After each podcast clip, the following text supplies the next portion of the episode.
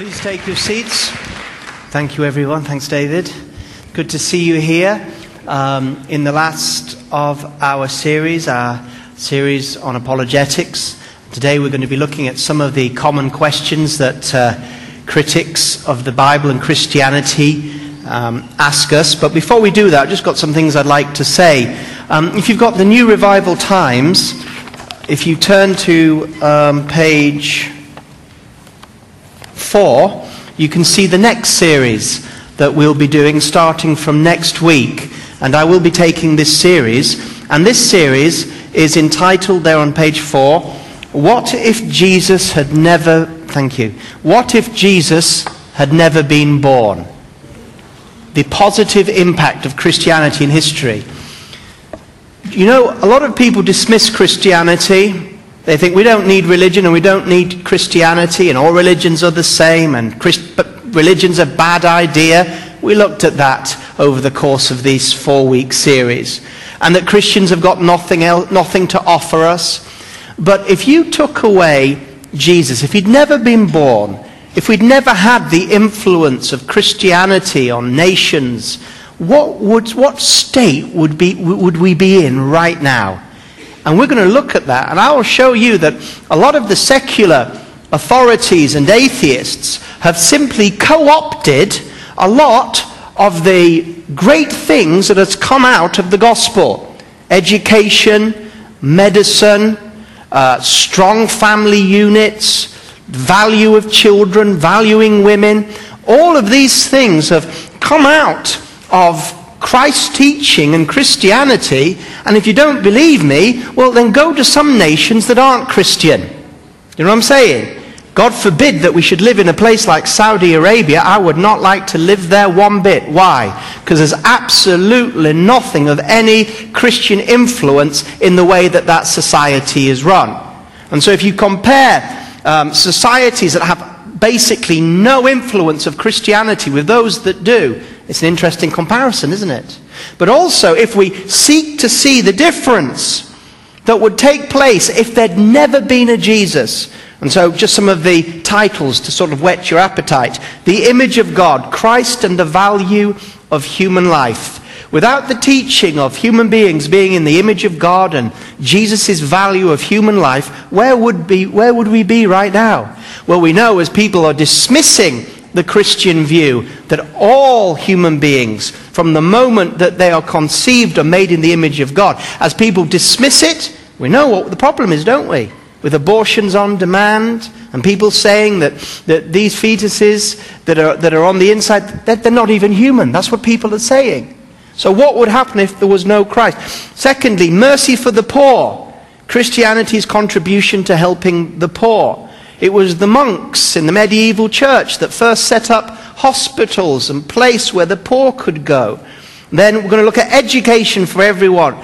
Christianity's contribution to learning, then freedom for all, Christianity's contribution to civil liberty. It's not by accident that in nations with a Christian heritage, there is a strong appreciation of freedom, of liberties, of freedom to worship. Yet you go to nearly any nation that does not have a Christian influence that's really, you know, influencing the nation, you won't find any, hardly any liberties to worship.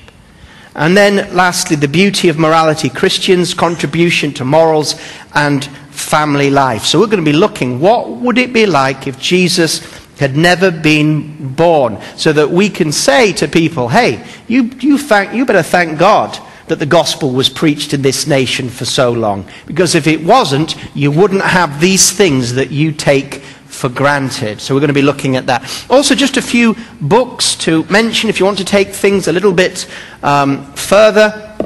Um, and you can make a note of these.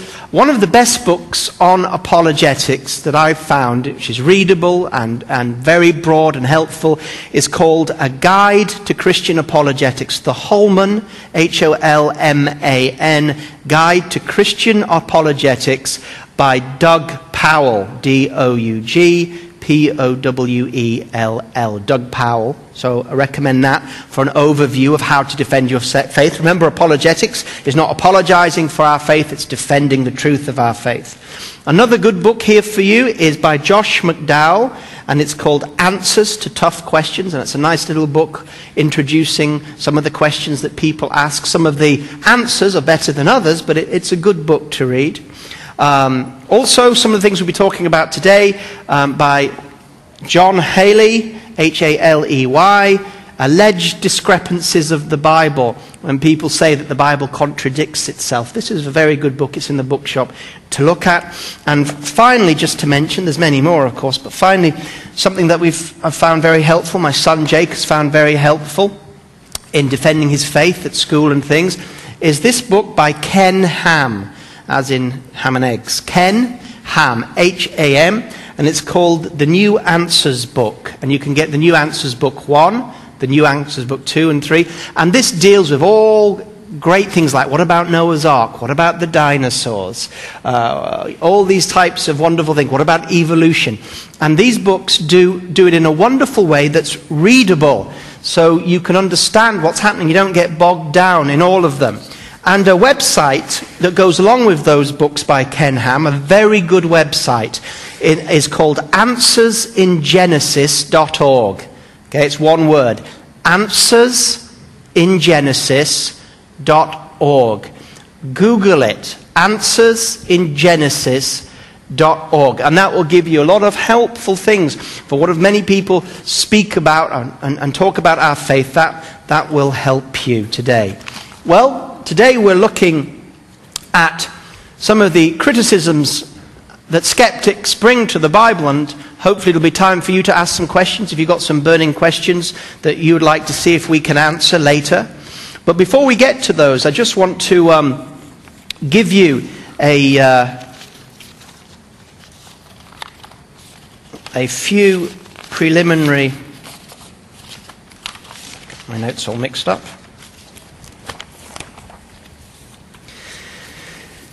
Wonderful. The first thing I want to do is just to give you a little preliminary understanding of the authenticity of the New Testament. Not in depth, I can only do that on the apologetics course that we're doing, but these are some headliners that I've been teaching on recently. And this is that the New Testament is the most credible ancient document that is around today. Many people say, oh, your New Testament, it was changed as the years went by, and that it was only after about 300 or 400 years that your churches had a council to decide what was in the New Testament, and it had been changed many times from then. It had not. You know how the New Testament, how it was formed? What took place was this. All of the New Testament books and letters were written during what we call the apostolic age. So that means that the apostles had not died out before the last of the New Testament books had been written. The last to be written was probably John's Gospel by the apostle John himself. So during this period, the Gospels, Matthew, Mark, Luke, and John, and all the letters that we know that are in our New Testament, they had been written during the lifetime of the, of the apostles and the eyewitnesses and the disciples that had seen these events. Luke, at the beginning of his gospel, if you read Luke chapter 1, the first few verses, it's amazing because Luke says, I am writing down this as history for you, Theophilus, which means God lover. I have gone and inquired. You see, Luke, he was like one of those panorama investigative journalists. He wanted to find out exactly what had happened and was recording a history. And so think about it. These gospels were written during the presence of eyewitnesses. So if someone said, like Luke said, oh, the 5,000, the feeding of the 5,000, it was a miracle, if it had not been so, you'd have had thousands of people saying, that's rubbish. There was no feeding of the 5,000. We just took our picnics and went to McDonald's. Where did Luke get this from? I was there. Do you hear what I'm saying? So everything that was written in the Gospels, people were around that had been in those places. So if you doubted that Jesus had turned water into wine when you read John's gospel, while that gospel had been written and read, you could go back to Cana. There would be people that were there. It's amazing that when Paul witnessed to the things that had happened, the Pharisees didn't deny what had happened. The Pharisees knew that the miracles had taken place. He said, These things have been done before you, and you know what happened. So think about that. All of the New Testament was written during the lives of the apostles and the people that had actually seen and experienced those events. So they were tested and tried and tested. You couldn't get away with making something up because those that were Christian would say, wait a second, I was there. It didn't quite happen like that, Matthew, Mark, or Luke. Or even the opponents, the Pharisees would say, that certainly did not happen. We were there. And so straight away, we find that this literature, the New Testament, was written and therefore could be tried and tested by people who said, I was there.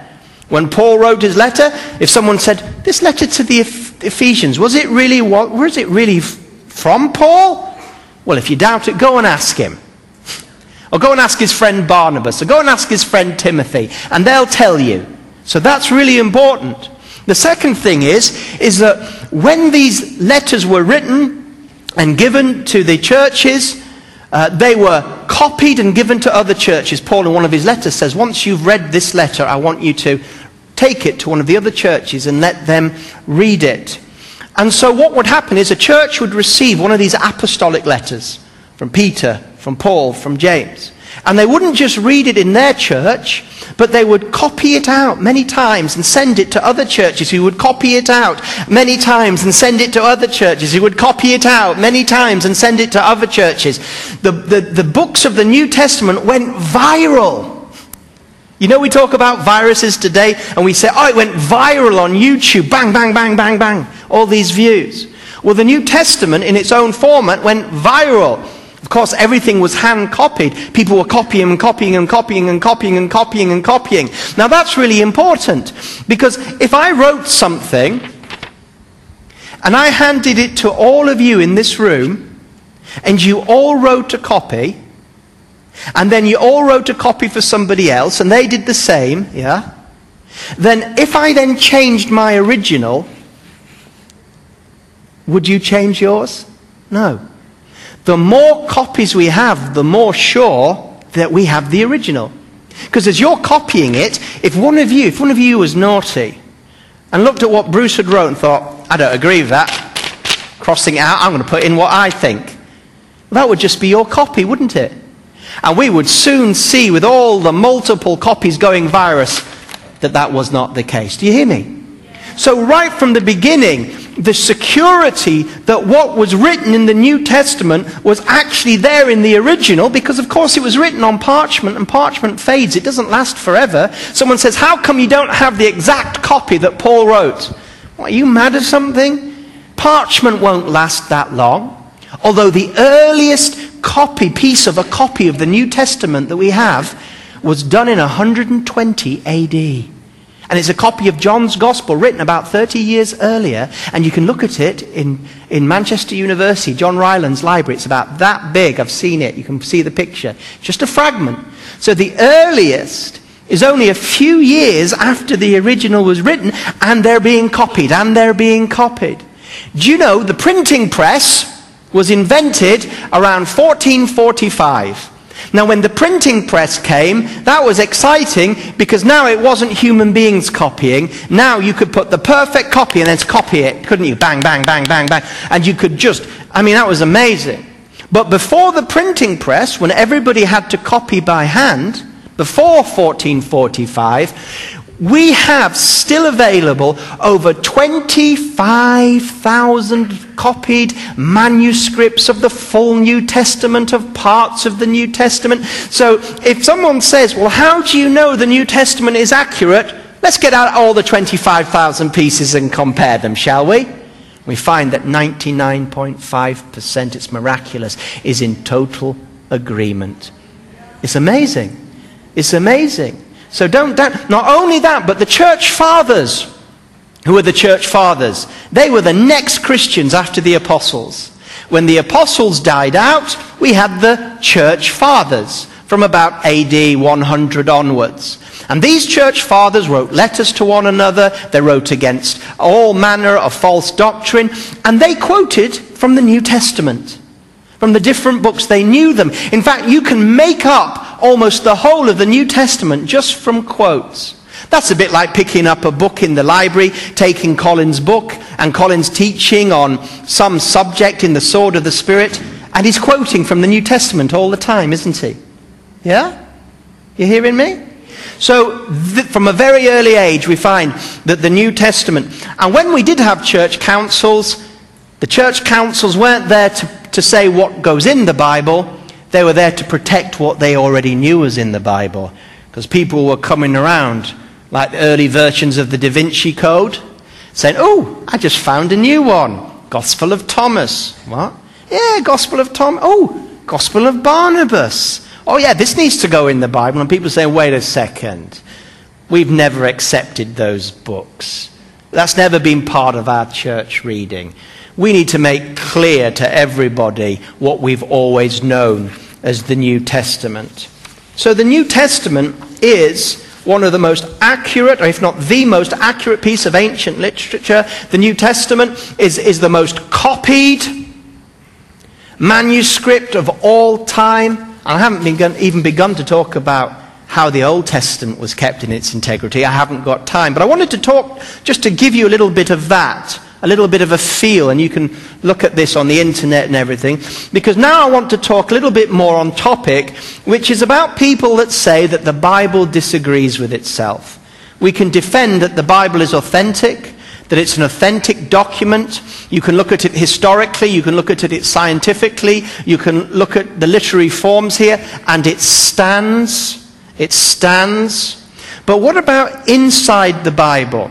People often talk about the Bible doesn't agree with itself. Well, let me give you some categories that we're going to look at before we actually go down and have a look at some examples.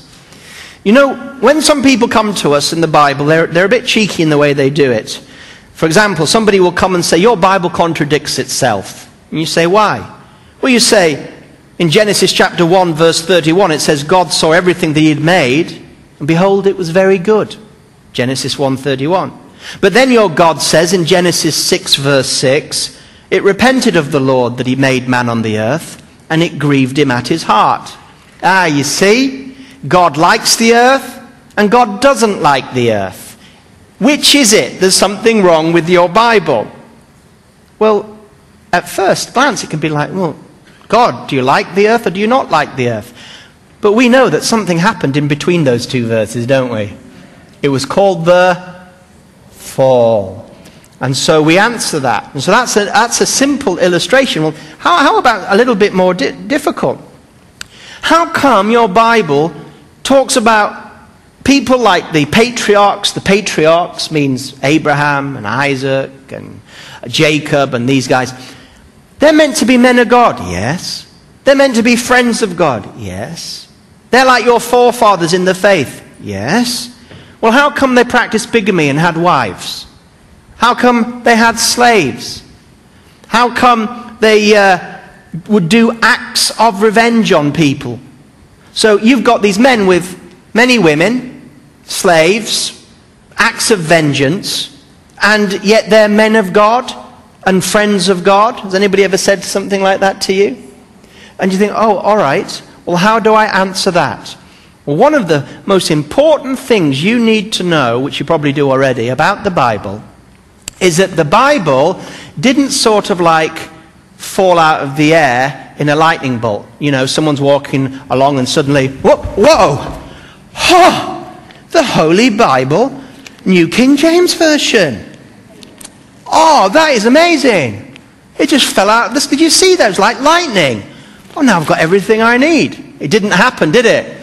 Last week, when we looked at the uniqueness of the Bible, we said it took over 1,500 years for the full Bible to be brought to us, written by over 40 different authors in different places. Some of them were kings and scholars and philosophers, others were fishermen. And we looked at all of that. It took time. And when we look at God's work of revelation, it was gradual revelation. Gradual. Are there things that we know about that Abraham didn't?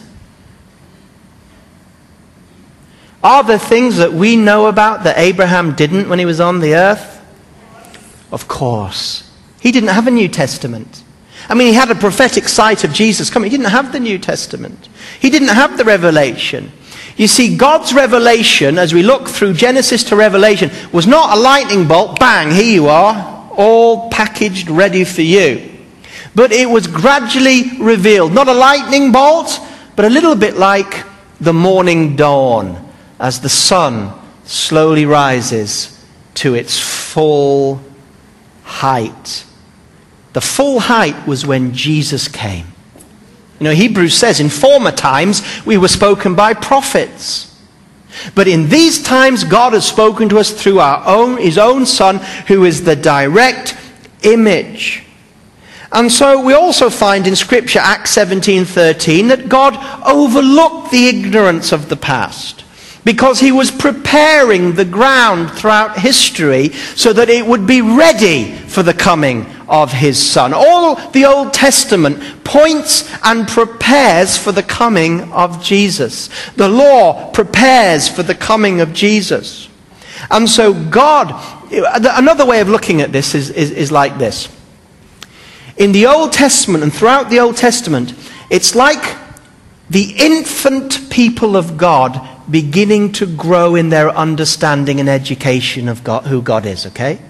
So when you have a child, you know that when you take that child to kindergarten, that the child, there's a lot that that child's going to learn before it's got adult education.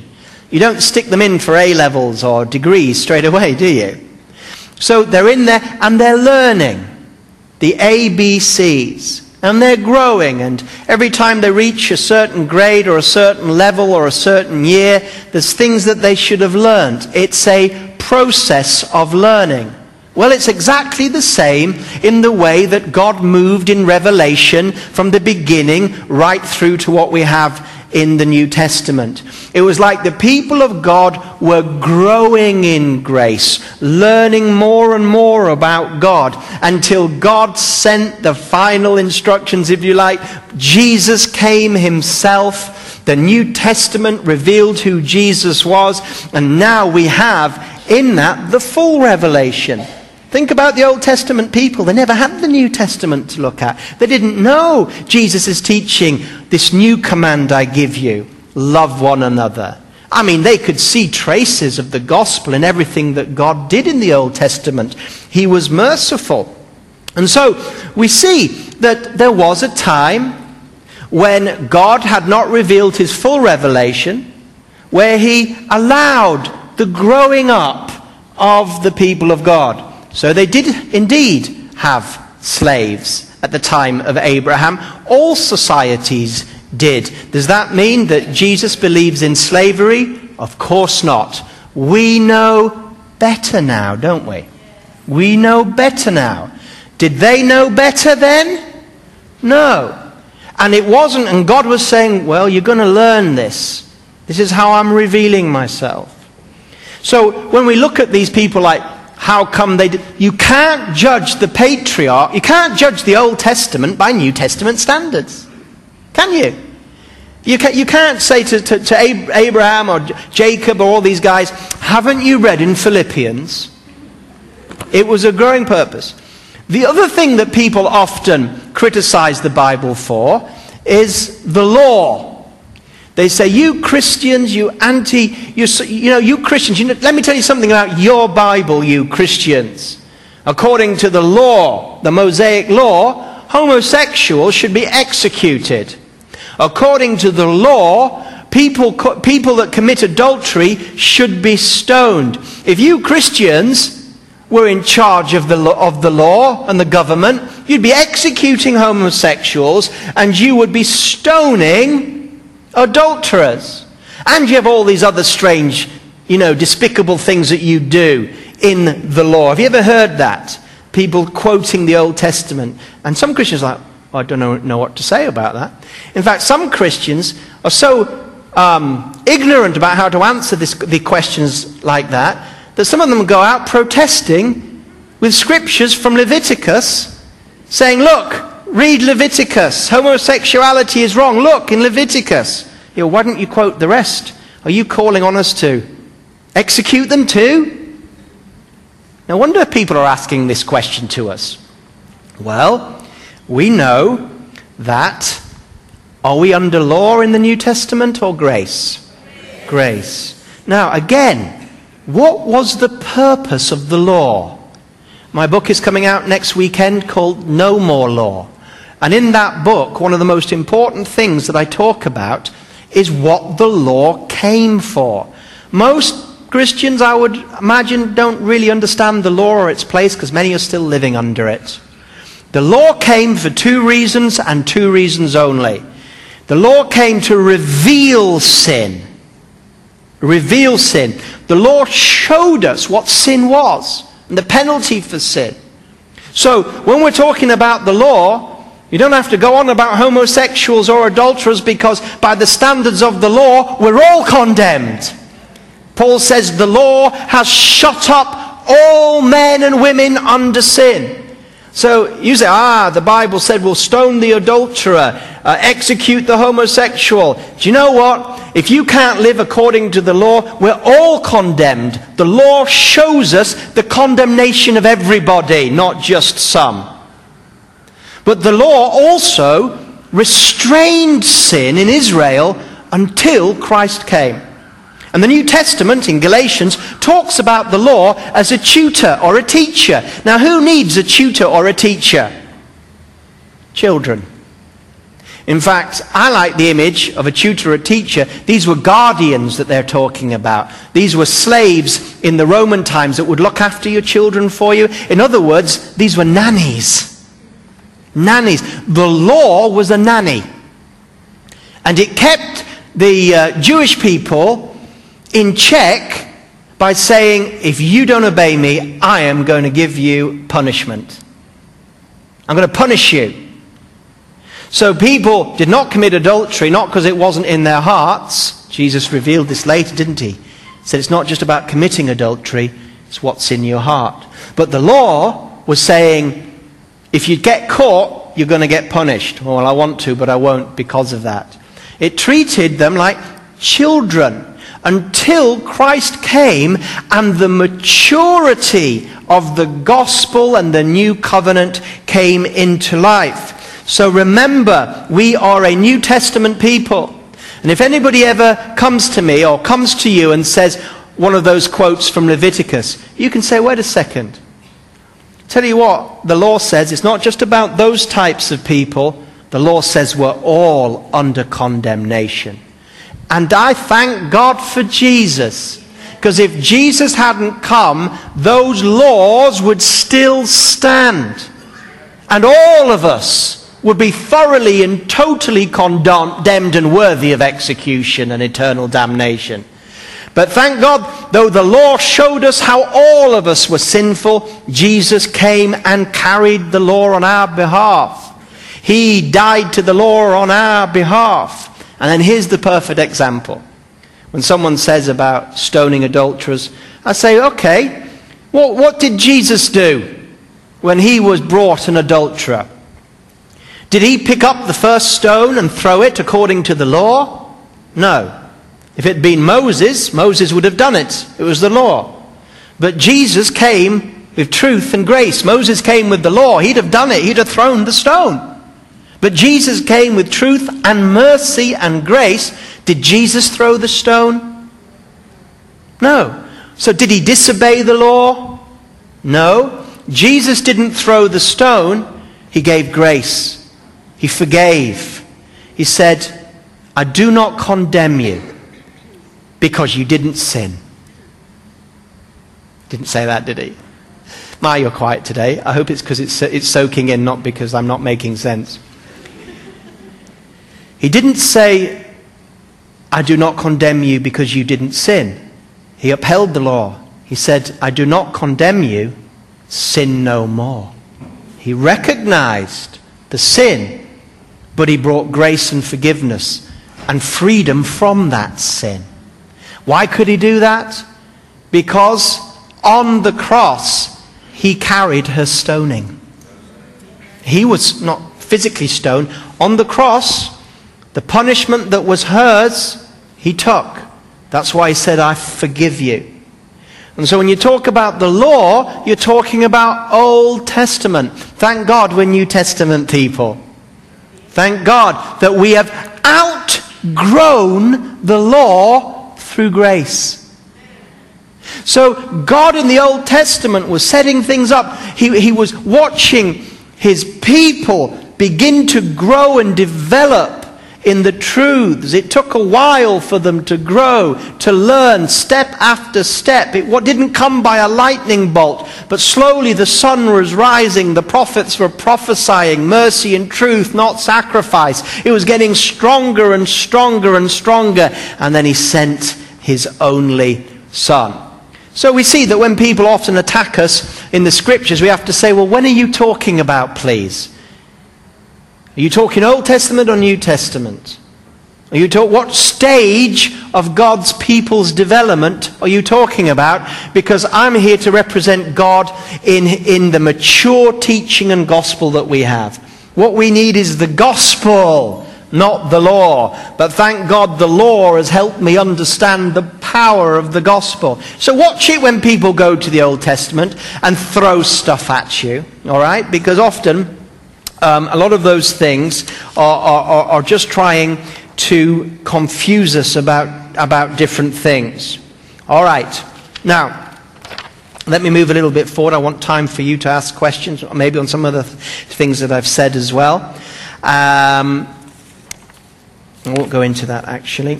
I'll go into the gospel account. Sometimes people will go into the gospels and say, you know, the gospels, they. Uh, they're against one another. They don't even know what they're doing. For example, let me ask you a question. Did Jesus cleanse the temple at the beginning of his ministry, as in John's Gospel? Or did Jesus cleanse the temple at the end of his ministry, as recorded by Matthew, Mark, and Luke? Did he cleanse the temple at the beginning? Or did he cleanse the temple at the end? Who's right? and who's wrong? People can say that. And sometimes you can think, oh, I don't know how to answer that. Now, there's different ways of answering these questions. And in a way, in a way, in a way it's not about being right about everything, is it? But it's about saying, hey, there are answers that can be seen. So you've got a problem with that? I can give you some answers. Um, and so, for example, uh, some people believe that Jesus cleansed the temple twice. Now, stay with me on this one. Makes sense. When Jesus began his ministry in John's Gospel, he'd have gone into the temple, he would have cleansed it. And uh, how long do you think the temple stayed cleansed when Jesus went in the first time? How long? An hour, I like it. Yeah, just enough time to set up the um, tables again. They didn't receive it. They were making relatively millions and millions of pounds. This was the time on the annual conference of the Jews when they made all their money. And so Jesus cleansed the temple. They set it up within an hour. They didn't take it. He didn't all fall down and worship the Messiah. So three years later, when he came back, do you think it was all nice and clean and tidy? No way. It was exactly the same way it had been. So he cleansed it twice. I don't have a problem with that view. Makes sense to me. Others say, well, wait a second. Matthew, Mark, and Luke, they're, they're talking about the history.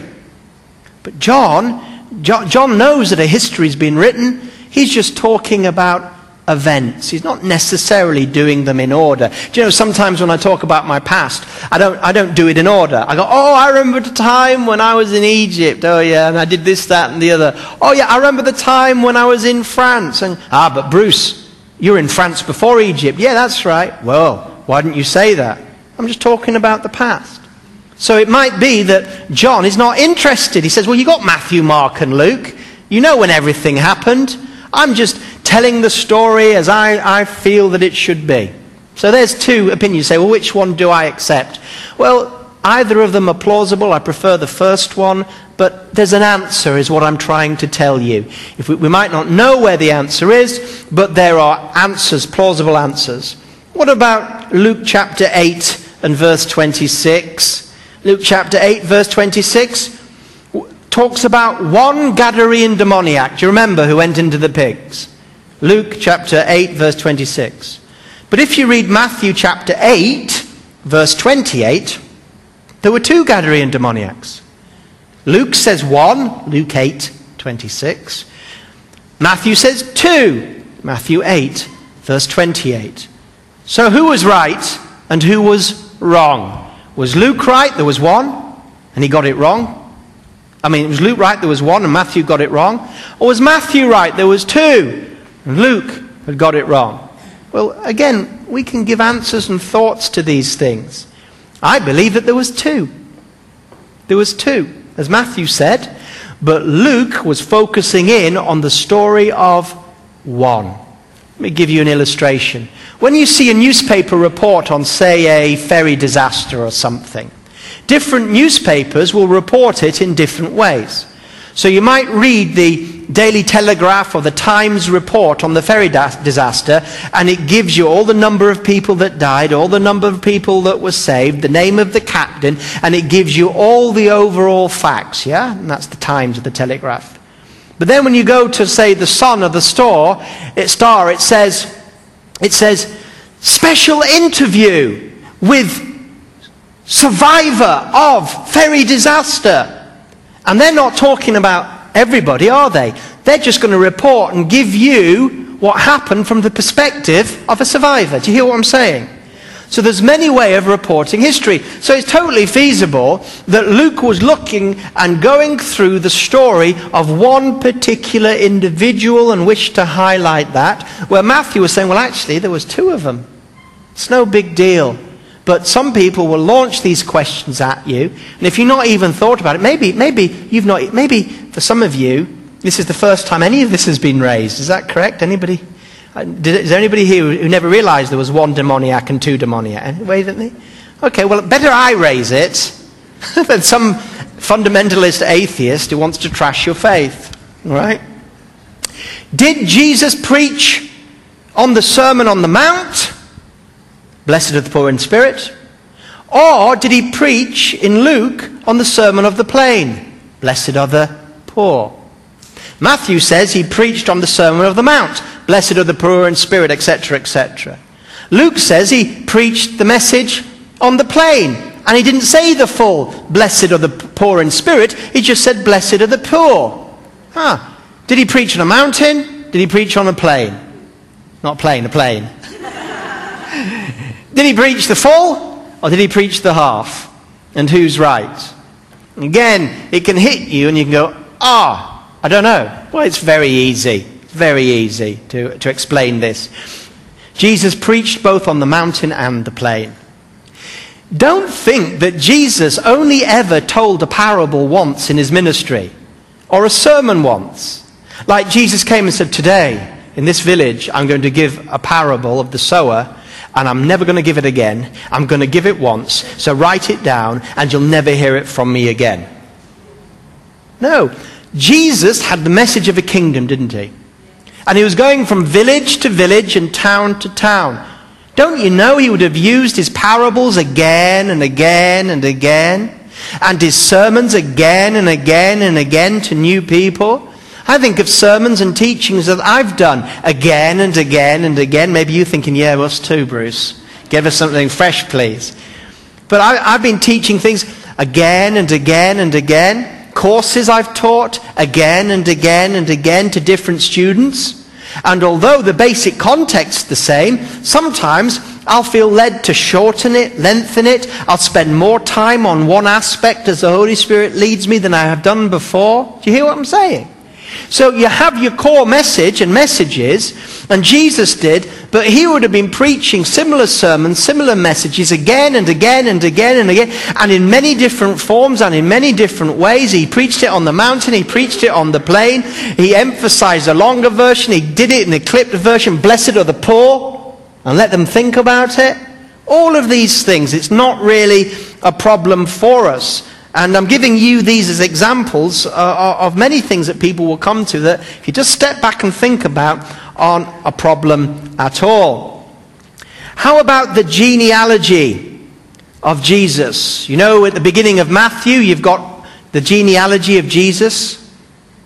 And you've got the genealogy of Jesus in Luke, haven't you? Going right back. Well, if you compare the lists, there's some differences, different names. Who got it right? Did Matthew get the genealogy of Jesus right? Or did Luke get the genealogy of Jesus right? And you can struggle with these things unless you know that Luke was giving the genealogy of Jesus through his mother Mary. Because he came from Mary. But his adoptive father, Joseph, Matthew was tracing Jesus' genealogy back through Joseph. And Mary and Joseph were related. You know that? They were, they were cousins. And so when you, when you see the genealogy through Mary, Mary's father, Mary's grandfather, Mary's great grandfather, then Joseph, you see that they have common ancestors because they were loosely related, but at times you see changes because it's two different genealogies. You understand? And um, people, and, and I'm just giving you the sort of like broad strokes of this. You can dig deeper into everything I'm saying and seeing it even more accurately should you want to do it. I'm just trying to show you that there are answers. Here's a few more. We're probably going to go on about five minutes late, or maybe even ten minutes late today. I'm sorry about that, but I want to get this out. Where did Cain and Abel get their wives from? Okay? Where did Cain and Abel get their wives from? Well, I can give you a probable answer for that. Cain and Abel married their sisters. Because Genesis 5 says that uh, Adam and Eve had other children. And someone immediately goes, I didn't think you were able to marry your sister. Remember gradual revelation? That came in in the law of Moses. And for a good reason. Remember, in those days, there was an incredible gene pool within humanity. The whole genes of humanity were there. So the idea that you married your sister or your, co- or your very close cousin and you end up, you know, people say you can have genetic difficulties if you marry your sister, which you, you can, and inbreeding. Well, at that time, the gene pool was so large that there was no problems doing that. But there were two times in Bible history when the gene pool that was large bottlenecked and got narrow. And then bottlenecked and got narrow. When were those? The first was the Tower of Babel when people's languages was confused, and so groups of people with languages went off and married amongst themselves, so there wasn't the big gene pool that was there before, it was more localized by language. So that was the beginning of narrowing it down. And then, of course, on the flood, the gene pool of humanity was narrowed down to Noah, his three sons, and their wives or really the three sons and their three wives, because I don't think Noah had any children after that. So think about that. No wonder by the time of Moses it was dangerous to marry his sister. Okay? So we sometimes think backwards and we take something that's future and we bring it back. And we think, oh, you can't marry your sister. No, you shouldn't marry your sister. It's bad for you. But in those days, with Adam and Eve and Cain and Abel wasn't a problem at all. After all, Adam, I mean, Eve came out of Adam's own, uh, yeah, rib, so it wasn't a problem. Just giving you ideas about, about this. What about the dinosaurs? Uh, there's some great stuff in this Ken Ham book and on his website about this. What happened to them? Well, they were around before the ark. But we believe, or many scientists believe, Christians who are, who, who are looking at this scientifically, that after what took place after the ark, the whole of the environment of the world changed dramatically. Because not only did we see the waters come from below, but the waters from above came down. And scientists have said that they can see in the atmosphere where there used to be a whole area of like water steam that gave a greenhouse effect around the globe and protected it from radiation and things like that. So that's why the living conditions before the, the flood were totally different. And sometimes in fossils you can see like massive bananas and things like that and huge leaves because it was like living in a greenhouse. People lived hundreds and hundreds and hundreds of years. Have you ever read that and thought, how can someone live 800 years? You'll find that it was before the flood when the environment was conducive to that. Even now, people don't understand why humans die so young. Why can't they, the aging process be stopped, you see? Someone says, How can you get a big dinosaur on the ark? You take it when it's small. But after the flood, exactly. I'm just saying, there are answers. You take it when it's small. And it was a miracle. God did it. Afterwards, we find we have things like the Ice Age and everything like that. And people are wondering about the extinction of the dinosaurs. And non Christians will talk about anything but a flood, a meteor, some disaster that caused the Ice Age. Something happened disastrous. It was the flood. It was the flood. And that's why when you see these dinosaurs and mammals that are, that are fossilized, it's because of this tremendous thing that took place um, uh, with them. And we could talk about many other things, but. Um, uh